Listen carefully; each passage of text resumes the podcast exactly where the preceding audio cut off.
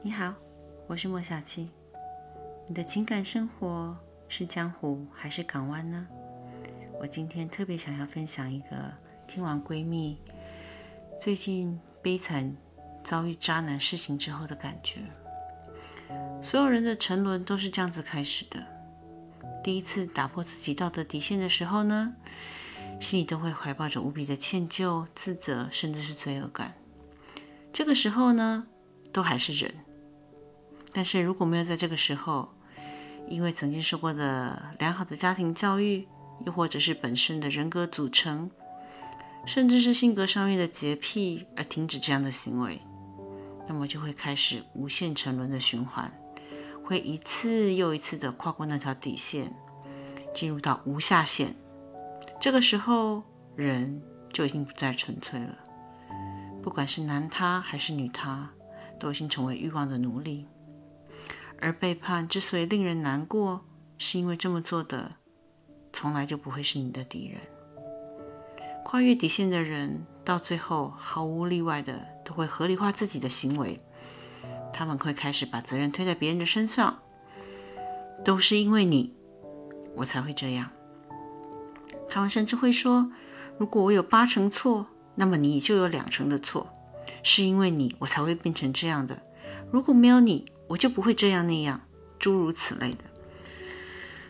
聪明的你，千万不要因为这样而开始对自己产生怀疑。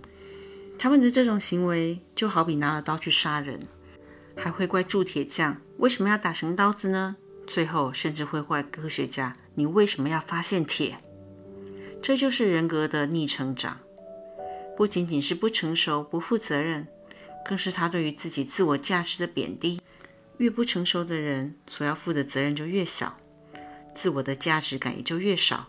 这就是我们常说的“越活越回去”。就好比你不会跟一个三岁的小孩讨论他为什么会有逃漏税的问题，他们的迷思就在这里：只要我不会、我不懂、我不知道，我就可以不用负责任。你会、你懂，所以你痛苦。这就是他想要拖你下水的伎俩，目的是为了让你分担责任。好让他能够逃避承担后果。你总不会跟一个还在吃奶的孩子计较他的超速罚单吧？三观不正、没有道德底线的人，看这个世界都是歪的。无论在什么样的环境，终其一生都会忽上忽下，时好时坏，在这样的环境当中度过圆满、快乐、顺遂的人生，跟这样的人是绝对的绝缘体。大环境好的时候，这样的人会有点好；大环境不好的时候，这样的人会绝对不好。间中再加上各式各样的水逆、日月食、本命年、空亡年、刑克年、冲煞年，加上天生的福报不够，本身没有修为，你说吧，人生在他们的眼里，除了苦，还能是什么呢？没有办法从微小的事情上面看到闪光点，并且得到快乐。一个大的事件来了，他就更没有办法分得清楚东西南北。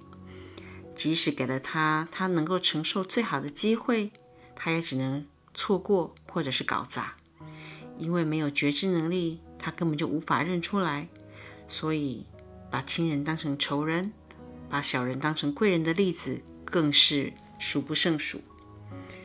你觉得他现在说的东西会刺伤你，那是因为他说中了，说穿了就是恼羞成怒。假设你的身高是一米七六，在普世的价值当中呢，都不算是个矮个子了。假设现在有人讥笑你是个矮个子，你会受到伤害吗？你会放在心上吗？